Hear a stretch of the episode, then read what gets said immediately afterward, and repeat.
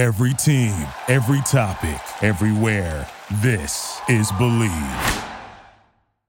Hello, friends, and welcome to another edition of the Bleed Los Podcast. This week in the Carne Asada, we are joined by Los Angeles Dodgers minor league player of the year, Miguel Vargas. We touch on a bunch of topics. Obviously, we, we touch in on uh, where he's at with uh, the season starting. You know, he's going to be getting to camp here in the next couple days. Talk about that. Uh, but we talk about it in Spanish. We talk about some stuff in English.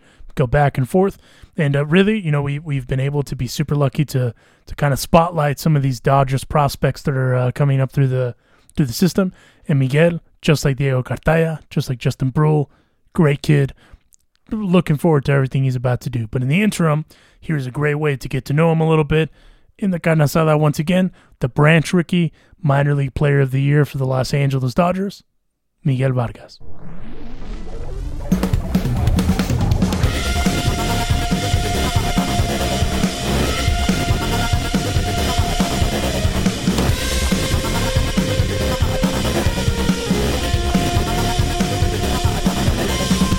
This is Todd Lights, public address announcer for your Los Angeles Dodgers. And now, it's time for the Bleed Los podcast with your hosts Alonso and Juan, with the babyface gimmick in the sky, Roger.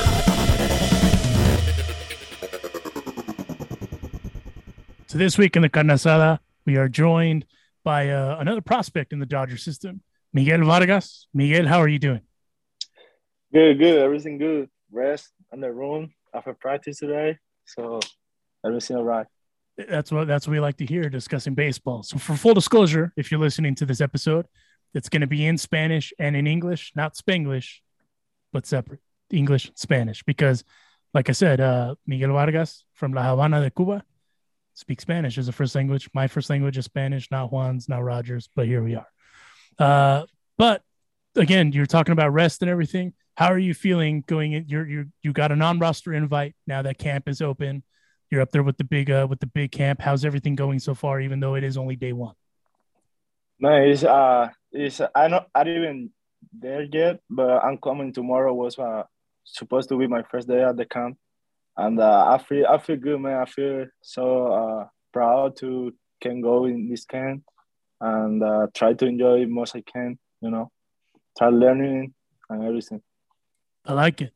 Uh, de primero, una pregunta que yo tengo para ti. Tienes varias posiciones que juegas.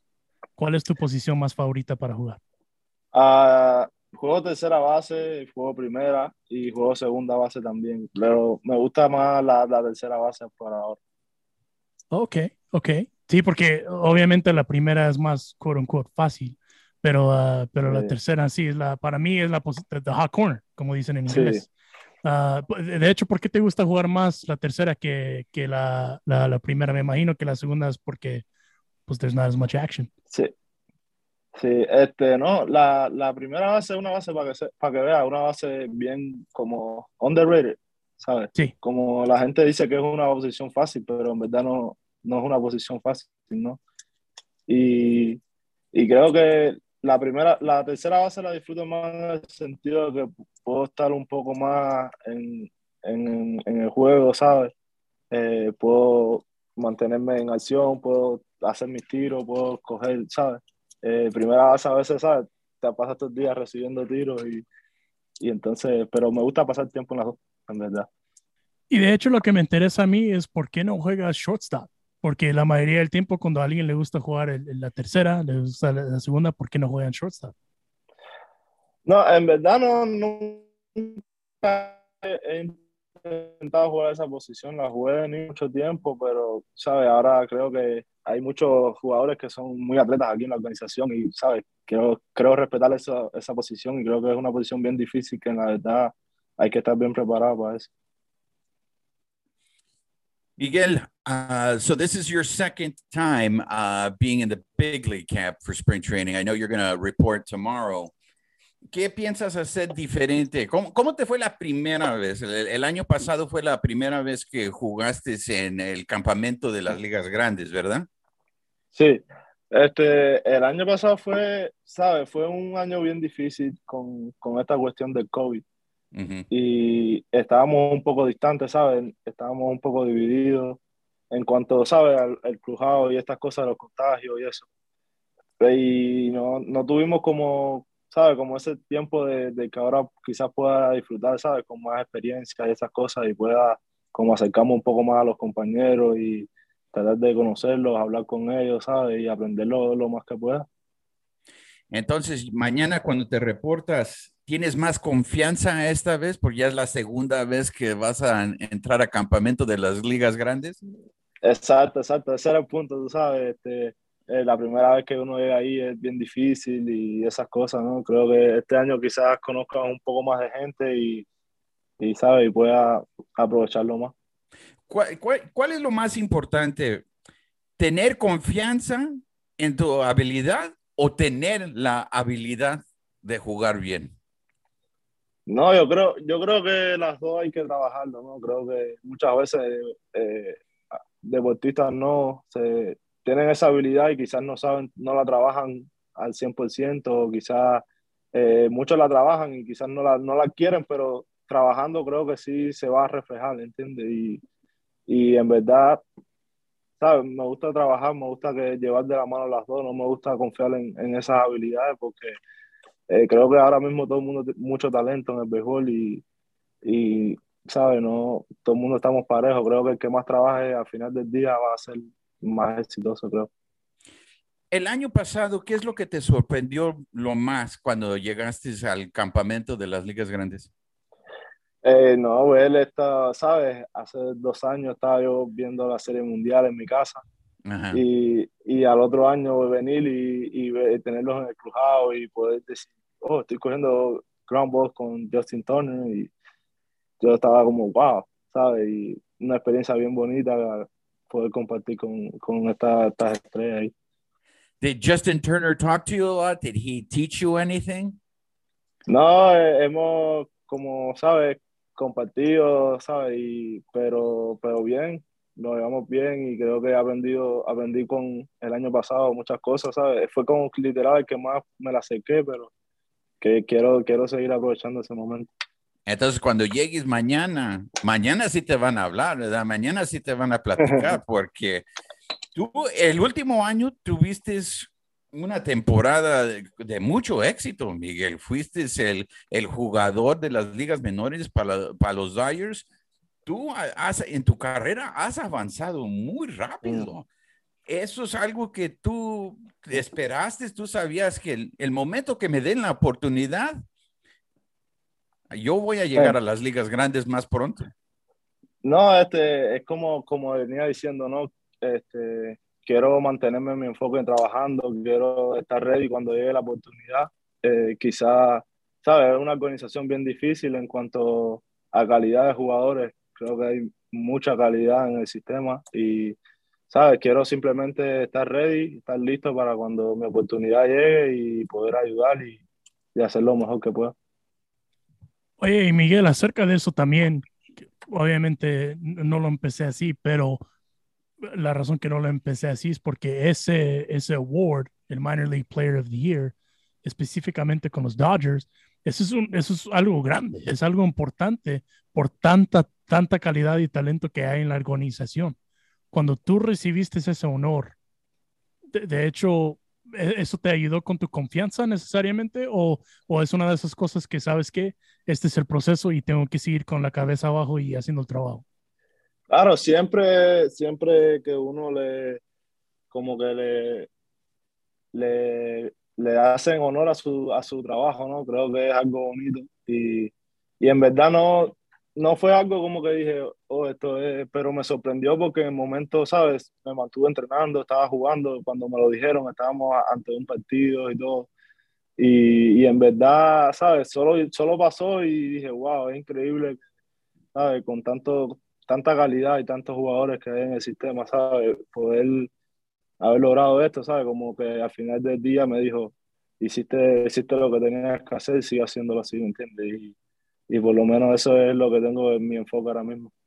Bueno, y luego también, también otra cosa que para ponerlo en perspectiva también, tú el año pasado estabas en el campamento de la Liga Grandes, ahora te dieron ese honor y, y los coaches y los que hacen las decisiones, pues obviamente ya has tenido oportunidad de comunicar con ellos y todo eso. Pero para mí, algo que yo no sabía de ti hasta, hasta el otro día, cuando supimos que, que íbamos a tenerte aquí, tu papá es un grande también. No, tu papá sí, no es cualquier, este, tu papá Lázaro, Lázaro este, Vargas, eh, este, leyenda en Cuba. Ah, obviamente mucha gente aquí no lo conoce porque esa liga no es algo que necesariamente siguen aquí religiosamente, ¿verdad? Pero claro. cuando tú recibiste ese honor, ¿cómo fue la reacción de, obviamente ya no dijiste la suya, pero la, la de tu papá? Porque yo sé que estás cercano a tu papá, todavía sigues trabajando con él, y obviamente también ahí lo tienes como, vamos a decir, por ejemplo, como LeBron tiene a Bronny, ahí lo tiene ahí cerquitas, Sí. ¿verdad? Cercano para los consejos y todo eso. ¿Cómo fue esa reacción? No, claro, yo creo que él estaba más, más, más contento que yo, creo que él estaba más feliz que yo por eso. Creo que tanto yo como toda mi familia ha trabajado duro, ¿sabes? Junto a mí, dándome la mano cada día en esto. Porque, ¿sabes? Lleva tiempo, es difícil y, y todas esas cosas. Y en verdad estoy muy, soy muy afortunado de tener a mi familia conmigo en todo, en todo este proceso y tenerlo a él en, en, en el lado del béisbol. Creo que en verdad me, me ha ayudado mucho y me ha hecho las cosas simples también. Oye, hablando de eso, de la familia, obviamente el sistema de, de familia que está ahí, uno en donde conviven, eh, eso es importante, ¿verdad? Pero ustedes no tienen cualquiera historia que diga que sabe que llegamos aquí a los Estados Unidos fácil, empezamos, hacemos el, el, el- me voy a hacer el scouting y todo Sí. eso. Ah, Háblanos de cómo fue, cómo fue la cosa cuando te viniste de Cuba y también cómo, pues cómo llegaste a esta, este punto donde estás ahorita. Bueno, yo, yo, me sal, yo salí de Cuba en el 2015. Este, fui a la, estuve en Ecuador, viví en Ecuador como por cinco meses, hasta que me fui a las Bahamas. Mi, pa- mi papá tenía un contrato de trabajo en las Bahamas, una academia también. Y entonces me fui, nos fuimos toda la familia juntos. Y entonces ahí empecé a entrenar en la academia hasta que firmé en 2017. So, estuve, viví dos años en las Bahamas y venía y esas cosas, pero, ¿sabes? Era bien difícil para poder firmar porque imagínate, en las Bahamas no, no hay esa gran cultura de pelota. Y, y así todo está creciendo ahora un poco, pero no había esa, esa cultura que hay, que hay como en los países nosotros, Latinoamérica, esas cosas. Y, y, nada, y ahí estuvimos dos años, tres años hasta que pude firmar y, mi familia se vino conmigo. Miguel, para mí, eh, corrígeme, pero para mí yo pienso que el béisbol en Cuba es más popular que el béisbol en este país, porque para mí parece que Mm. el béisbol en, esa, en, en tu país de Cuba es, es una religión. ¿Hay algunos otros Sí. deportes que se juegan o es pura pelota allí No. en, en la isla? No, la pelota, la pelota en nosotros es el primer deporte, es el deporte nacional, ¿sabes? Pero eh, somos muy buenos en boxeo. Han, han habido muchos boxeadores buenos, campeones, campeonatos olímpicos y eso, pero como tal, como tal, la gente lo que más sigue así es la pelota. Ese es el deporte número uno de nosotros. Entonces, desde los primeros años, ya cuando puedes detener un guante, ya estabas entrenando para jugar pelota. Ya, yo empecé, yo empecé como a los cuatro años. A los cuatro años yo empecé a ir a un terreno de pelota y a jugar con organizado y esas cosas. ¿Y te gusta el boxeo? No, lo, lo veo, lo veo, veo ese boxeo, pero no soy así como, ¿sabes? Veo las peleas buenas. Me gusta ver cuando pelean un cinturón o... Tú, tú eres un amante, ¿verdad? No eres peleonero, eres, eres No, un no, no, amante. no. Sí, sí, sí, sí, exacto. Oye, Miguel, había algunos jugadores, claro, tu papá era un gran jugador en, en, en Cuba, pero había algunos jugadores en las ligas grandes que tú admirabas, que te decías, yo quiero jugar como ese jugador. ¿O en Cuba o aquí? Eh, en, en, en, los dos, había Sí. algún jugador en Cuba y jugador en las ligas grandes. Oh, ah, cuando yo crecí, yo crecí viendo a, a Julieski Gurriel. Ajá. Eh, so, él era la, la estrella de mi país, la- el mejor jugador que, ¿sabes? Para mi opinión, que, que ha dado, ¿sabes? Cuba. Y, y entonces yo crecí, yo crecí viéndolo y esas cosas, y, y ese es el pelotero que yo decía, ¿sabes? Yo quiero llegar a ser con, como ese tipo, y de verdad que sería- es un honor. Yo jugué con él, jugué con él en Cuba, Ajá. y de verdad que lo, fue súper, súper ¿sabes? Un sueño, en verdad, jugar al lado de ese, de ese gran pelotero.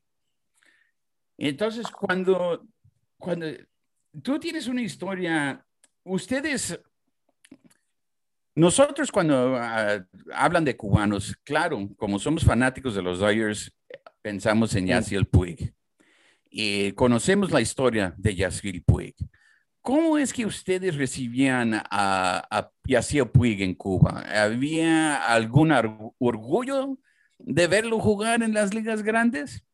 Obviamente, obviamente, creo que, que cada cubano, ¿no? Que es seguidor de, de, la pelota, en verdad, ama lo que hizo ya se fui con los Dodgers, ama, ¿sabes? El, el, legado que dejó en, en, el terreno con su juego.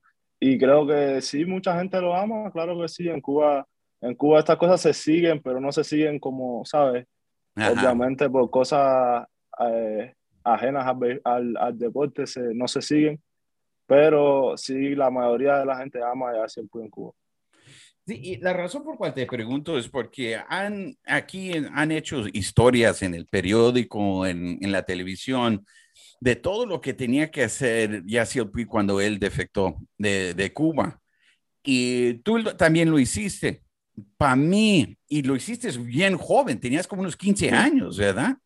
Para uh -huh. mí eso es algo que me da mucho miedo. Tú en esa eh, ocasión ¿Tenías fe en tu padre? Dijo, pues mi padre está haciendo lo mejor para mí y vamos a hacer esto aunque tenga, ¿tenías miedo o, o qué es lo que pensabas no, en esa situación? No, obviamente era, era algo que yo quería, en verdad. Eso era, yo desde siempre yo le dije a mi papá que yo quería jugar en, en el mejor béisbol del mundo, ¿no? Este, yo tuve mucha, por ser hijo de papá, tú sabes, en Cuba con, con la situación de que no, él juega porque el hijo de papá y tal. Entonces yo de joven, ¿sabes? Inmaduro me decía, no, yo quiero jugar en el mejor, en el mejor béisbol del mundo y, y, y, poder decirle a esa gente, ¿sabes? Me lo gané, ¿sabes? Y, y, eso en ese entonces... enojar, Miguel, cuando decían, no, pues ese es hijo de papi, por eso está jugando. ¿Sabes? Eh, al principio sí, cuando tenía como cerca de, de 10, 11 años, sí me afectaba, me afectaba, pero ya luego me lo empecé a tomar como más de, ok, si no puedo, si dices que no puedo tirar, mejoraré mi tiro. Si dices que no puedo correr, mejor voy a correr. Y, y creo que eso me fue llenando más bien de, ¿sabes? Como fui siendo, progresando y esas cosas. Y en verdad creo que me gustó el reto, ¿me entiendes? Y, y creo que esa, esa mismo se me quedó, ese espíritu se me quedó de trabajo y, y pues lo sigo manteniendo hasta ahora. Pero el, el, béisbol internacional es, es bueno, pero tú, para ti, las ligas grandes ese es el mejor béisbol de todo el mundo. El mejor, las grandes ligas, el nombre lo dice. Entonces tú le decías a tu padre de joven, llévame a los Estados Unidos porque yo quiero estar en las ligas grandes. Exacto, este, como acerca cuando yo era, cuando yo, yo salí a un mundial que jugué en México en 2014 creo que fue. Este, yo regresé a Cuba y le dije a mi papá que, o sea, yo vi la calidad que había de los jugadores, jugué con muchos que que hoy en día están en grandes ligas. Y entonces yo quería, yo quería jugar con ellos, yo quería competir con ellos también.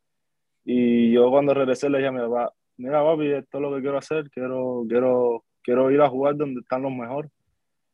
Y, y entonces mi papá se, ¿sabes? Nunca más hablamos del tema ni nada. Y pasaron muchas cosas, luego en Cuba y tal, y llegó un momento y tomamos la decisión. Pero eso es peligroso, ¿no, Miguel? Mm. Hacer la decisión bueno, de, de, salirse del país. Bueno, este, yo en, en, mi caso no fue así. En mi caso yo sí pude irme con mi, con mi familia, ¿sabes? En un, oh. en un avión.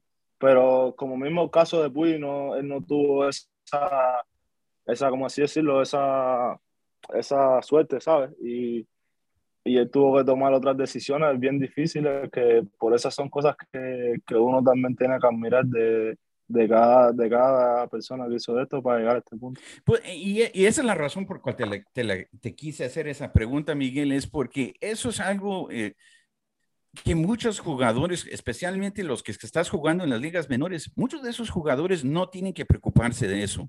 Michael Bush, todos los otros compañeros, ellos no tienen que preocuparse de eso. El jugador latino, específicamente jugadores de Cuba, tal vez tienen que jugar con eso. Y para mí se hace más difícil tener éxito eh, eh, jugando el partido. No, obviamente, esas son una de, de las razones por las que yo admiro a jugador cubano, en verdad. Creo que, que dejar a tu familia atrás para venir a un mundo, a un, a un mundo nuevo, literal, a, a, un nuevo país, un nuevo idioma, nuevas, nuevas costumbres y, y en verdad llegar al, al, al, éxito o simplemente tomar la decisión, para mí ya, ya son más que, que jugadores de grandes ligas. We have uh, Miguel Vargas, the Los Angeles Dodgers minor league player of the year, uh, joining us here in the Carne Asada this week. Oye, Miguel, tú jugaste por industriales allá en, en Cuba, eh, industriales de, de, La Habana. Sí. Tenías 15, 14 años cuando jugaste con ellos, ¿verdad? Sí, creo que tenía, tenía 15 y algo, 14. Ahora no recuerdo. Creo que tenía 14, 14 con algo. Entonces, para ponerlo en perspectiva para la gente, you're 14 playing on a big league team con, sí. con, con Yuli Guriel. Este, hay, hay, obviamente varios jugadores en ese equipo que aquí no conocen domésticamente, este, pero los tipos como Ariel Echeviría, este, si me recuerdo bien, este Maleta, Alex, Alexander Maleta jugaba en ese equipo. Sí. Este, no, no, son jugadores buenos y Sí, obviamente claro. industriales también, eh, respectivamente en la Liga de Cuba. Es, es, es como los, los Dodgers, como los Yankees, algo así de, de, de ese, de, esa, de esa liga. ¿Cómo? Explica, explícame cómo Eh, y todavía te quedas humilde de eso también todavía. Sí, este, no, el, el problema en verdad, mi papá era, era el director de ese equipo, mi papá era manager. Y, Ok. y, yo, y yo era del de, el equipo inferior, como decir los juveniles, ¿sabes? Sí, Y entonces mi papá tenía muchos jugadores lesionados en ese entonces en, el equipo grande y tal. Y entonces me dijo que, me, dio la, me dijo, vas a jugar como dos semanas. En verdad, en verdad, creo que fue un challenge porque jugamos en contra. Y él me dijo, mira, si, si te va bien, si, si tú puedes batearla a ellos, tú puedes jugar con, con nosotros. Y ese día creo que me fue bien y, y entonces él, él me subió, pero solo jugué como dos semanas, no, no jugué mucho porque yo tenía que ir a la escuela y esas cosas también. oh, sí, pero todavía para tener 14 años jugando en un equipo de la Grande Liga de Cuba, e- eso es algo tremendo. Sí, claro, claro, eso era, eso era el sueño, el sueño de todo, de todo niño, ¿no? Que, que está en, en Cuba, eh, es ser pelotero y más ser de ese equipo industrial, en verdad. Sí. No, y de hecho, como dijiste, Yuli Guriel es el, el, el standard, vamos a decir, ¿verdad? De, de- de tu generación. Y él estaba en su prime jugando en ese equipo antes de venirse para acá. Entonces, eso es lo que es tremendo para mí. Yo, las, yo no empecé a jugar travel ball hasta que tenía como 17, más o menos. Mm. Eh, eh, I can't even wrap my head around it. So you're going to go play a game in the show for two weeks and then you're going to stop Yeah. because you have to go to school. I can't even wrap my head around it. es, es algo que, pero eso es un testamento también acerca de, de, de tu habilidad. Mm. Porque obviamente los, los, los Dodgers ven algo en ti, obviamente están poniendo todos los recursos ahí Mm. para, que, para que te siga adelante. A- hasta este punto, para ti, ¿cuál ha sido tu nivel me- más favorito para jugar hasta esta fecha? Eh, para mí, para mí, creo que el nivel más, más, más cómodo, no, no voy a decir que fue más, más, más fácil o más difícil, creo que el más cómodo fue doble A en el sentido de, de los, los umpires eran, eran mejores, eh, ¿sabes? Era un, un buen equipo, creo que aprendí mucho de ese equipo, de los coaches, del, del manager, creo que me ayudaron muchísimo. Y en verdad creo que esa liga fue la que más me gustó de todas las que he jugado. Y para ti personalmente, obviamente tienes toda la habilidad en el mundo, ¿verdad? Te, ha- yo he oído comparaciones también de que, que puedes ser como un, tipo como Chris Taylor. Y obviamente eso es un, un honor simplemente porque él es el, el, el, el- ejemplo, vamos a decir, de, de utility guy, pero obviamente también puede batear, puede hacer todo bien, ¿verdad? Para ti personalmente, ¿qué es la cosa que piensas que tú puedes mejorar en tu juego que no necesariamente está a tu, a tu expectación ahorita? No, yo creo que todo. Yo, ¿sabes? Soy un jugador que, que no me gusta quedarme como, este es un jugador que batea o este es un jugador que, que corre. Quiero, quiero mejorar en todo lo que pueda mejorar cada día. Quiero, quiero ser un jugador completo, así sea como utility, así sea como primera base, como tercera base. Quiero, quiero, ¿sabes? Quiero poder ayudar a mi equipo en todo lo que pueda. Y, y como y tú como compañero en un clubhouse, ahora que has entendido la, la cultura un poco ya que tienes, you basically grown up here. Este, obviamente los años más, vamos a decir, importantes para uno son entre 18 a los 25, es lo que dicen supuestamente. I mean, I, I don't fucking believe that, pero I mean, it is what it is. Para ti, eh, que te crean en un clubhouse y te has creído en un clubhouse desde tu niñez, para ti, ¿cómo te ha impactado eso como persona? Yo creo que, que de lo, quizás de las cosas de las mejores cosas que hemos pasado estar aquí en, Estados Unidos ha sido poder compartir con, con, mis compañeros la cultura de no solo los americanos, están los mexicanos, están venezolanos, dominicanos, ¿sabes? muchas culturas que hay aquí, entonces creo que aprender de cada una, aprender de, de cómo se hacen las cosas aquí, cómo se hacen las cosas en Venezuela, cómo se hacen las cosas en cada país, que, y entonces algo que aprendes, algo que, que en verdad te llena de sabiduría, y, y, en verdad me ha gustado de las mejores cosas que he experimentado jugando al béisbol, en verdad. Y humano, y, y persona de, o pregunta de humano a humano. Obviamente todas las culturas de nosotros tienen, y te vamos a tener otra pregunta acerca de comida después, pero acerca de la comida favorita de todas las culturas, ¿cuál es tu comida favorita? Mi comida favorita es espagueti con, con ¿cómo se llama? Meat sauce.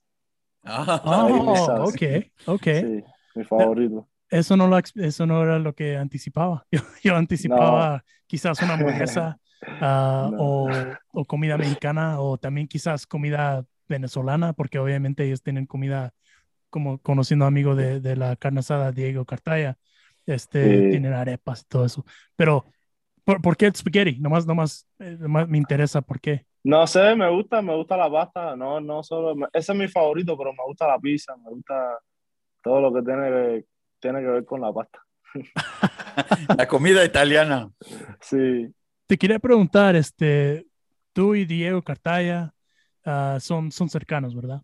Y, sí. y, obviamente tuvieron la experiencia con el conejo malo, este Bad Bunny, el otro día. Este, pero te quería preguntar, porque obviamente el perso el, la personalidad de ustedes siempre está en muestra y obviamente nosotros estamos en el apoyo de eso, porque es para que, para que el, el, la, la, base de los fanáticos puedan entender pues quién eres, ¿verdad? Quería saber, tienes una foto este, con Diego este, y con, uh, con Wilman Díaz y tienes un cono. ¿Por, ¿Por, qué estás cargando el cono y nada más tú estás cargando el cono? no, esa foto nos la tiramos saliendo ahí del complejo y entonces eh, teníamos que caminar muchísimo, hasta literal tenemos que caminar para coger el carro nosotros. Y, y entonces había un cono puesto y, y, le dije a Diego, mira, este cono deberíamos quitarlo y parcarlo aquí nosotros. Y entonces me, en ese momento nos íbamos a tirar la foto y me quedé con el cono en la mano.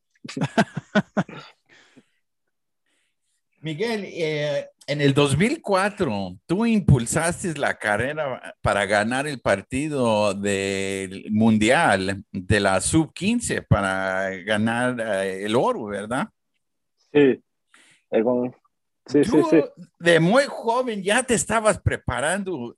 Aquí nadie va a tener ese, ese mismo nivel de experiencia. Tú estabas a los 14 años estás jugando en una competencia internacional con realmente jugadores de tu edad, los más mejores del mundo.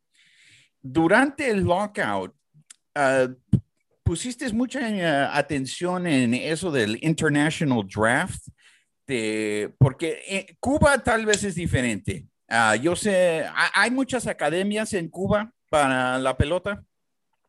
Este, no, nosotros eh, somos, somos, creo que hay como acerca de tres países que, que no podemos firmar dentro de nuestro país.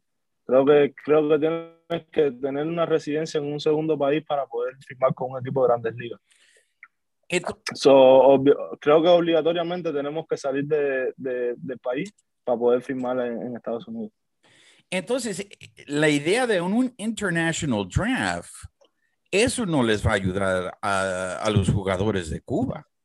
No, no, sinceramente no creo que ahora mismo ninguna de, las cosas de, lo que se está hablando en Grandes Ligas ayuden al, pelotero joven cubano.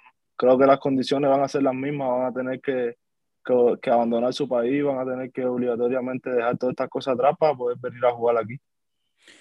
Y eh, estás en las ligas menores, pero ojalá en las ligas grandes estén hablando, los que están representando la Unión, estén hablando con jugadores cubanos y tomen la, eh, lo, que piensan ellos de esa situación, porque mucho últimamente ha habido en las noticias, pero para mí, si ponen ese sistema, hay equipos, especialmente equipos aquí en los Estados Unidos, que ponen mucho dinero en esas academias que les ayudan a jóvenes a entrenar, a aprender el partido, a ser mejores. Si ponen ese sistema, ¿quién es el que va a poner los, uh, quién le va a ayudar a esos países con esas academias? En, en verdad no en el, en el lado de, de, Cuba, ¿no? No creo que, que esas cosas vayan a, a, pasar por, ¿sabes? Cosas del gobierno y estas cosas. Y no creo que esas cosas puedan pasar, pero sí, en verdad, me, en verdad, creo que a cada pelotero cubano y ojalá este, estos temas se estén hablando con la asociación, de que, ¿sabes? Puede haber un, un, mejor camino para los mismos peloteros cubanos. Escuché que se estuvo hablando de, de, de, que podemos, vamos a poder tener una conversación para poder jugar el clásico, los que juegan profesional también. ¿Te gusta el clásico? Claro, ese, eso es de tu país, creo que es el, el evento más importante de, de Entonces, si te dan la oportunidad de representar a Cuba en el clásico, ¿tú serías el primero que se apunta? Yo creo que, que, tendrían que pasar muchas cosas para que, ¿sabes? Estas cosas en verdad sucedan, ¿no? Pero si, si en verdad todas las cosas son claras y en verdad puedo representar mi país, lo haría con mucho orgullo, en verdad. Bueno, el último año lo pasaste en Tulsa. ¿Cómo es la ciudad de Tulsa? Porque, explícame, para un latino viviendo en Tulsa, ¿es la vida es difícil o te gusta esa ciudad? No, la ciudad, la ciudad es buena, la comunidad era buena. Creo que pasé buen tiempo, me gustó estar ahí. Yo estuve viviendo con, con Romer Cuadrado, un pelotero que teníamos aquí, estuve viviendo con él, hizo, eh, ¿sabes? Éramos, era más fácil porque hacíamos las cosas juntos, íbamos a comer, iba, iba con él para que no, para no confundirnos estas cosas. Y, pero sí, en verdad la ciudad es bien, bien bonita y, y de verdad me pasé buen tiempo ahí. Entonces, como fuiste a un concierto de reggaetón, cuando estás jugando con Tulsa, ¿cuál es la música que tocan más en el locker room antes de un partido? Creo, creo que la, el, ¿cómo se llama la, la música de Cowboys? Como, ¿The country music? Country, country, sí. ¿Te gusta, esa música? Me gusta alguna, he escuchado alguna con, con los muchachos y, y creo que rap también he escuchado mucho. Nos habían, uh, nos habían dicho, este, como dicen los, los, los este, del internet, sources close to us have told us que Diego Cartaya también le gusta country. Sí, sí, a mí me gusta también, me gusta escucharlo de vez en cuando. No, no mucho, de vez en cuando. Tú sabes que uno después siempre se va para el reggaetón y la salsa. Entonces pone, ah, la salsa es la primera vez. Entonces, ¿no te dan la oportunidad de poner la salsa antes de un partido? Sí, claro, claro, siempre, siempre cuando uno a veces quiere escuchar su, su salsita, uno la pone. Pero yo no soy mucho de salsa tampoco, eso pues, a veces. Diego nos dijo que los latinos son los más ruidosos en el, en el equipo. Eh, ¿Es la misma situación ahí en Tulsa? Siempre, claro que sí. ¿Hay muchos jugadores latinos en, ahorita en, en AA? No, no habíamos muchos, éramos, creo que éramos cuatro o tres, éramos tres o cuatro solo. Pero, pero créeme que si habíamos tres, hacíamos más, hacíamos ruido como 20. más de todos los demás en el equipo. Uh, Miguel, tuviste una oportunidad de uh, hacer una academia para los jóvenes en Dodger Stadium en enero. ¿correcto? Sí. ¿Cómo, ¿Cómo fue esa experiencia? Ya, tú todavía estás bien joven y ahora vas a estar entrenando a jóvenes. ¿Cómo Sí. te gustó eso? No, a esta, esta que tuvimos en enero no, no pude ir por, por cuestiones de, de COVID y estas cosas que hubo, Ajá. que pasaron, pero fui a una en 2019 o 2020 a principio. Y en verdad creo que es bien bonito, ¿no? Poder compartir con, con, con los muchachos y, y, y poder ver en ellos, ¿sabes? Como uno es como, ya, yo era así hace seis años, yo era así hace siete años. Ajá. y, y en verdad es bien lindo pasar tiempo con ellos y, y en verdad creo que es una, una, una gran oportunidad aprender de ellos y, y estar con ellos ahí ese día. Bueno, hay muchas listas, Miguel. No sé si lees mucho o si ya te han dicho, pero tú sales en muchas de las listas de los doyos prospectivos. Es difícil no ponerle ante- atención a, a esa información para que te afecte cómo estás jugando. O tú, yo, a mí no me importa que sea el 3 al- o el 5 perspectiva, yo voy a jugar en las ligas grandes. Sí, o sea, esas cosas he visto, he visto, obviamente he visto, pero, ¿sabes? No son cosas que en verdad le ponga mucho, mucho enfoque. Creo quiero seguir subiendo. Creo que la meta más grande es ser jugador de grandes ligas, ¿no? Ese es el sueño que, que uno viene buscando. Y, y no, no, no dejar que estas cosas me afecten, ¿sabes? Pues muchas cosas, muchas veces cuando yo recuerdo, como hace dos, dos tres años, igual, ¿sabes? Esas mismas cosas me, me venían como malos, malos, malos comentarios, esas cosas, y, y me, me dejaba influenciar y, no quiero que esas cosas vuelvan a pasar, no quiero seguir enfocándome y hacer mi trabajo, que, que es lo que, que es lo que por lo que vine a hacer. Y en- tengo entendido que a ti te gusta ju- a pegar a todos los jardines, ¿verdad? Jardín derecho, usar todo el campo. Pero también tienes mucho poder. ¿Ese poder ya lo tenías en Cuba? ¿O es algo que ya cuando llegaste aquí en las ligas menores empezaste a pegar más jonrones? No, yo creo que fue el año, el año pasado, no era, no era un bateador de, de pegar muchos honrones, era más bien de poner la hora en juego, usar, el campo y estas cosas.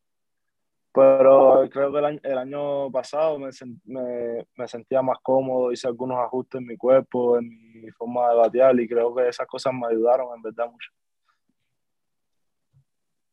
Miguel Vargas, Los Angeles Dodgers, prospect, infielder. Uh, te quería preguntar, Miguel, de todos los latinos que están en, en el campamento, ¿cuál es el más ruidoso de todos?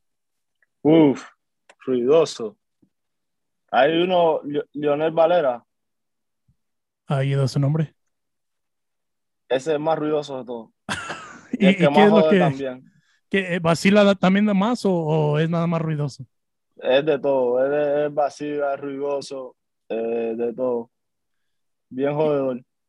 Y este, pero, pero de ustedes, de los, de los jóvenes, a- a obviamente a un punto, especialmente cuando están en Big League Camp, porque obviamente la, vamos a decir, la ética es un poco diferente de- del campamento de la Liga Menores. Ustedes, cuando llegan a- al campamento grande, obviamente hay, tratan de no estar, como dicen en inglés, starstruck, que obviamente yo estoy en un clubhouse con Mookie Betts, con Clayton Kershaw, Mm. con Justin Turner, Cody Bellinger, Dave, you know, todo, todo, toda la raza, Mm. ¿verdad? Claro. Pa- para ti, ¿cuándo llegas al punto que te sientes cómodo, que puedes hacer tú mismo? No, yo creo que siempre, siempre estoy, siempre estoy siendo yo mismo, ¿no? Este, siempre voy a hacer mi trabajo y, y ¿sabes? Tratar de, de, de hacer lo mejor que pueda, pero también me gusta ser bien sociable, soy bien sociable, me gusta saber, saber el nombre de la gente, me gusta compartir con ellos y, y creo que, que eso es una de las cosas que voy a, a- experimentar este año, poder, ¿sabes? Compartir con ellos, conocerlos y todo este tipo de cosas. Lo, lo que me gusta de ti, Miguel, y, y esto es honestamente, porque obviamente uno he visto diferentes jugadores prospectivos, todo eso, que, que yo, yo no sé qué están haciendo los Dodgers, yo no sé qué acerca de, de, de carácter que les están enseñando, pero lo que nos han mostrado, por ejemplo, tú, Diego, que son humildes primeramente y especialmente tú, porque mi Jesus, estabas jugando en las ligas grandes de Cuba a, a los 14 y eso, es- eso es su propia, eso es una meta de cualquier, cualquier chiquillo, ¿verdad? Pero lo, lo que me ha caído bien de ustedes es que no, no solamente son personables pero y amables, pero también entienden la meta. Entonces, para ti, la meta para este año, ¿cuál es esa meta para, para ti personalmente? Este, para mí la meta siempre ha, sido la misma. Quiero, mi meta siempre ha sido mantenerme saludable. Quiero, quiero jugar todo el año, quiero mantenerme en salud, quiero poder, ¿sabes? Eh, jugar lo que, lo que he entrenado, poder demostrar lo que he entrenado y, y mantenerme saludable y poder, si Dios quiere, jugar, jugar en las grandes ligas. Bueno, Miguel, ah, te quería preguntar, ah, tu padre, parece que tu padre a ti te ayuda mucho y le tienes mucho respeto a tu padre, siempre, pero no sé si te cansas que cada rato que te entrevisten te pregunten de tu padre. ¿Sientes que hay alguna sombra de tu padre y tú estás tratando de, de hacer tu propia carrera? No, obviamente no. Creo que, que en verdad estoy bien orgulloso, ¿no? Eh, poder disfrutar de que mi padre está a mi lado durante todo este proceso. Y, y tanto mío como de él sean los logros, ¿no? Y me, me hace bien feliz que me pregunten por él de, de, de todas las cosas que él también hizo, ¿no? Y, y en verdad me siento feliz de, que, de, que, de tenerlo a mi lado y, y, de poder, y de poder aprender de él. Bueno, estos jugadores, este jugador era antes de tus tiempos, pero había Ken Griffey Jr. ¿Lo conoces? Claro, claro. Tuvo la oportunidad de jugar con su padre en un partido y pegó el- en el mismo partido que su padre. Pero tenemos otros ejemplos, por ejemplo, a Vladimir Guerrero Jr. y, y su padre eh, Vladimir. Pero uno hay que pensar que el, el hijo siempre viene saliendo mejor que el padre. Tú piensas que ya cuando termines tu carrera van a decir, no, no, Miguel es el hijo de Lázaro, no, eh, Lázaro es el padre de Miguel. Este, eh, en verdad no sé, no sé lo que va a pasar con mi carrera, pero eh, si, si soy mejor que él, para ser mejor que él, la voy a tener que, muy bien difícil. Creo que voy a tener que hacer un largo trabajo y jugar muchos años para poder hacer lo que él hizo y en verdad eh, es parte de, de, de, lo que me gusta hacer, ¿no? De, de, este proceso. Quiero, quiero ser un jugador como él y quiero que, que como él no pudo jugar aquí, quiero que me vean de su reflejo también. Porque tú estabas muy joven, ¿verdad? No, no tenías la oportunidad de verlo jugar, ¿verdad? Cuando estaba jugando en, en, eh, para el equipo no, en Cuba. No, no lo vi. Yo creo que él se retiró en 2002 o que yo tenía como tres, cuatro, dos, dos años, tres años tenía. So, no, no lo vi mucho. Mm. Bueno, Miguel, terminamos el programa aquí. Ya te había hecho una pregunta, Alonso, de tu favorita comida, pero... Mm. Oh, antes de eso, te quería preguntar. Ah, no, me pregunta, ¿No me preguntaste nada en inglés? Ok, te, te, lo voy a hacer en inglés entonces la pregunta. We're going to end the show the, the way we end. Oh, yeah, yeah. I see. You want to show off your English skills. I got it. I'm gonna. Okay. I'm, I'm gonna. Here, here. I have. I have. I have a great way to do. Okay, this. he's got. He's got one. A lot of great way to do this. I'm gonna ask you two questions. Okay. First one, of all the players that have come out of Cuba, who do you think is the best Cuban player ever? And the reason that I asked that is there's a lot Play. of players that we don't know about that have come out of Cuba. Playing here? Doesn't matter. Who, who you think is the GOAT? Uh, for me right now, uh, Jose Abreu. Oh, okay. Okay. okay. White Sox. The White Sox. The White Sox. Yeah. Okay. Okay. Um, sure. who who do you think is the most popular player in Cuba right now? Uh, Julie Gurriel. Still. Yeah. Okay. Hundred percent. Okay. And uh, another question in English. Um, what is your favorite pair of shoes that you have in your closet right now and why?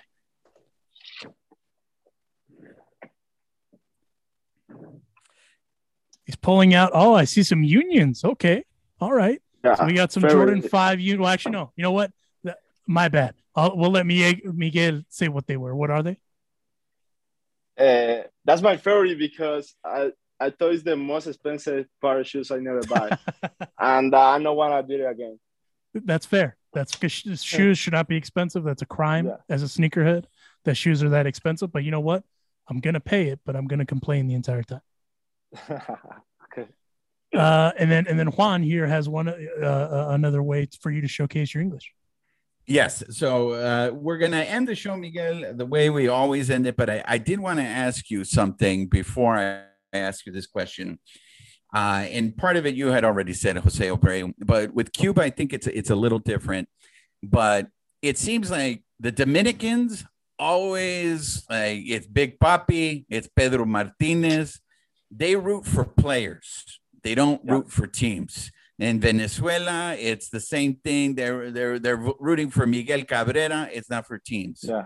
Did you have a favorite Major League Baseball team, or was it always just? And I, you keep saying Guriel, and I know it's killing my producer Roger over there that you're saying that name, but we're not going to get into it. Uh, but was there a team, a Major League Baseball team that you liked? Uh, I, I'm like I like uh, more part uh, like the players than teams because we always in Cuba we like follow players. Mm-hmm. But right right now my favorite team is the Dodgers. Man. There you go. That's the easy.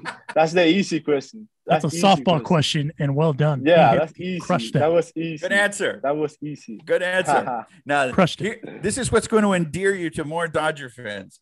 Do you know who Fernando Valenzuela is? Of course, of course. Okay, Slovenia. so the same way that the Dominicans are about Big Papi and Pedro Martinez, that's how the Mexicans are about Fernando Valenzuela. That's how we are about Julio Urias Yeah. now. You know, Julio Urias Yeah. is our new Valenzuela, and we all, Yeah. you know, we all root for for Urias. So that being said, because we're all Mexican on the show, we end the show with the question we ask all our guests: What is your favorite taco, and where do you go get tacos? So first, you got to tell me, do you like tacos? Yeah, for 100. percent taco is so good, so good taco. I like Okay. uh, I like a little bit uh pork Okay. with uh beans, uh guacamole. And Uh-huh. guacamole is the best. Okay. Hey, ta- so Taco which, taco without uh guacamole is no taco. Oh, there you go. you Good that. answer. Good let, answer. let me tell you that. All right. So which pork? Carnitas or al pastor? No, carnitas, carnitas. Good. Oh, Carnitas. Oh, all right. wow. Okay, adamant. Adamant. sí, sí. And where do the best carnitas come from? Michoacan, where I'm from. Oh yeah. Where, oh, where yeah. my, Sh- shameless self plug for the that's usual. right. Where Can I- real, real quick, uh, just one quick anecdote. Uh, Yes. Some of the best tacos that I've ever had, no, no BS, were made by Cubans. There was a Cuban food truck in Boise, Idaho, when I was going through there once, uh, that I pulled over thinking it was ran by Mexicans because it had a Mexican flag. Tenía todo de Mexico. You go up there, and they were Cubans. And the reason I knew they were Cubans is because the music that they were playing and the way that they were talking to each other. Right away, I knew they were Cubans. So I was like, oh, okay. You don't And understand nothing when they speak each other. Yes. Oh, and you know, you know, you know if they're Cuban. You know right away. And Cuban of, of the Latino people, Cubans are some of my favorite because they know how to party at all times. That's that's why I love Cubans. But also they have good food. But uh Yeah. but anyway, I go up to order my tacos. I'm like, yeah, could I? And I'm confused because they're Cuban guys and not Mexicans. And they have Mexican flags all over the trailer. And I was like, yeah, could I get, you know, tres de del pastor y dos de carne asada? Because those are pretty easy things to not mess Yeah. up. Some of the best tacos I've ever had. And every once in a while, they, they'll, you know, they, they would come down to Ogden where you're at and set up a food truck there. And I'm surprised that you didn't have those. But then again, I digress because they're not going to tell everyone there's a taco stand outside. But the Cubans know how to get down. That, that's all I'm getting at is the Cubans know how to get down, and they that's all that should matter. Okay. Hey Miguel, so where do you get where do you get tacos? I know. Uh, I know. Out there in spring got- training in Arizona or Do you have a place here? So uh, the- Alonso would help you with Arizona. yeah, there's a spot called Rosie's. It's really good. It's in uh in Tempe, so not too far from where uh, where Uh, camp is. Send me. Send me the address. See, yeah, yeah, I'll send it to you. Uh, there's there's a couple spots. Um, and uh, yeah, no, the, the the tacos there are underrated. I don't like Tex-Mex though, Yeah. as neither does Hey. Juan. You know Yeah. who made me uh, tacos? Uh, Carrillo. Do you remember Oh, yeah, Gerardo yeah. Carrillo? Yeah, yeah. Yeah, yeah. he made me. He made me uh, tacos a couple times. What kind did he make? I thought it was trim, trims, Oh, but too. okay. Hey, mucho, mucho pico. It's not good. It's not good. Wait, let me ask you this: Do you like hot sauce on your tacos? No, Is that a. Cuban thing where they don't like hot sauce and stuff like that? hey, it's that uh, hot sauce is Yeah. for Mex- Mexican over there. Nobody else. That's too hot. I don't. I've never understood that though. All right, I think Yeah, we just got a new drop right there, Miguel. Make Yeah. hot sauces for Mexico. Yeah, they only can eat that. Do you- and then and in, in Spanish in Cuba, this is for our friend Jorge Castillo. What do you call beans in Spanish in Cuba? In Cuba? Frijoles. Thank you. Ah, there we go. Uh, so we had. Do you know who Jorge Castillo is? Uh, Jorge, no. He's a he's a writer for the LA Times. Covers the Dodgers. Covered the Dodgers. Um, he got so mad when we called beans frijoles. Right away, he said, "No, first of all, they're habichuelas," and it's like, what? No one talks like that. Yeah, no one talks. That's like He's, calling. he's Puerto Rican. He's Yeah. Puerto Rican. it's Puerto Rican. Oh yeah, in Puerto, yeah, in Puerto Yeah. Rico say habichuela. That's like calling un, un lápiz, una pluma, un bolígrafo. It's Like no one talks like that. talks like that. So, uh, but he got offended. So every time that we have, you know, a, a Latino guest on, depending where they're from, we want to know what, what they call them, where they come from, because it's an ode to our friend Jorge Castillo. Yeah. Miguel, this is what we're gonna do. When you make it to the big leagues, when you start, you know, reporting and playing at Dodger Stadium, we were going, we're, we'll take you to taco spots in LA. And in particular, there's a place in downtown that has tacos de carnitas. And I've already brought into some of the Spectrum Sportsnet LA guys. So they they liked it. We will take you there and introduce you to proper tacos in, in LA. hey, I, I gotta save. I gotta save this video. Okay. Uh, you're not gonna, we're gonna hunt you down once you make your major league debut. We will be in the stands going, Miguel. We got your carnitas right here. okay. Okay. They they probably caught my attention. Hundred percent. Without without hot sauce, without hot sauce. Porque obviamente Yeah, please. you- so then that means you don't do like the the jalapenos que están en la agua con con los picos. Still, you don't do any of that. No, that's too too hard for me. Too Too hot. picoso. That's But you know what? He likes guacamole, and that to me Yeah. is, is good enough, man. Not even. Do you like spicy guacamole? no, just guacamole. Regular Just guac- guacamole. Just, just Yeah. okay, okay. I mean, I will say this: you still took me by surprise when you told me that spaghetti with meat sauce was your favorite. I was not expecting that at all. So good on you, good on you for uh, for getting acclimated. Miguel, Yeah. we uh we appreciate the time. We we look forward to uh to watching you through the season. You you uh you got a bright future ahead of you, just like the other prospects that are there, and uh we can't wait to get you some tacos so we can go enjoy them and speak English and Spanish while we order tacos without hot sauce. Hey, now now Juan is good. A little bit. We got a little bit English here. All right, there we go. Hey, So now- I, I passed a test. I passed Yes. a test. Yes. Yes, No, you, you- you you speak better English, I think, than me and Juan put together. So I think with that No, we're doing no, no, fine. no, no. He- Here's here's Yeah. the other test. This is the other test. This is the English test that we have on the carne asada. What is your in and out order? If you go to in and out, what are you going to order? Hey, double double cheeseburger with animal fries and uh seven up. I thought it's seven up. They sell Yeah, Seven. up. seven up. You're already an American. You're already an American. Yeah. Yeah, I got it. I got it. you right. got it. Yeah. Do you, as a matter of fact, you, I mean, you're you're, as, you're the most American person on this podcast right now. So, I mean, that's that's as American as it gets. hey, give me a green card, please. All right. Hey, hey, We're gonna take we're gonna take you to the swap meet. Don't worry about it. We'll, we'll take Wait, care of you. wait, we know you, got, people. you got to keep that on the DL because then when Okay. you know Big Brother and Gran Carnal's listening to like it's good. come on, man. Well, on that You- note, Miguel Miguel Vargas, uh, obviously he's been in the big leagues now since he's 14. So I mean, he's already got a career uh, going there. But listen, man, we really appreciate you joining us. We look forward to having you come back on. Maybe next time, you know, we'll talk tacos, sneakers, and and whatever else, just so uh, so the fans can sure. keep getting to know you. yeah, for sure. Thank you guys. Yeah, thank you. Appreciate it. Appreciate the opportunity. Of course. This is Justin Brule with the Los Angeles Dodgers, and you're listening to the Bleed Los podcast. there you have it. Miguel Vargas, great guy, great kid, has his head on straight. looking forward to see what he's going to do uh, this season in the minors, wherever he ends up. Uh, a lot of hype around him. And man, this kid can ball too. I mean, if, if you haven't seen him play, be it in person, be it on YouTube, whatever, highly recommend checking him out. He's he's a highly touted prospect for a reason. And so, without further ado, go give him a follow on all the socials. Uh, I promised him I'd follow him on the socials and uh, and uh, send him some taco spots naturally. But if you uh, if you want to follow him, his uh, handle is Miggy underscore thirteen on Twitter and on Instagram. So go give him a follow. Great follow, great kid. Without further ado, that's the episode for this week of the Bleed podcast. Thank you guys, the fans. Thank you guys, the subscribers, the listeners, all you beautiful people that make this happen every week for us. So again, stay safe and we'll catch you down the road.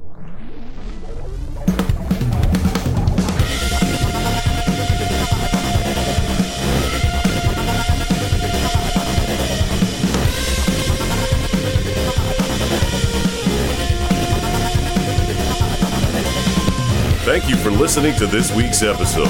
Please subscribe and leave a review to the Bleed Los Podcast. The Bleed Los Podcast is a Dodgers Beat production.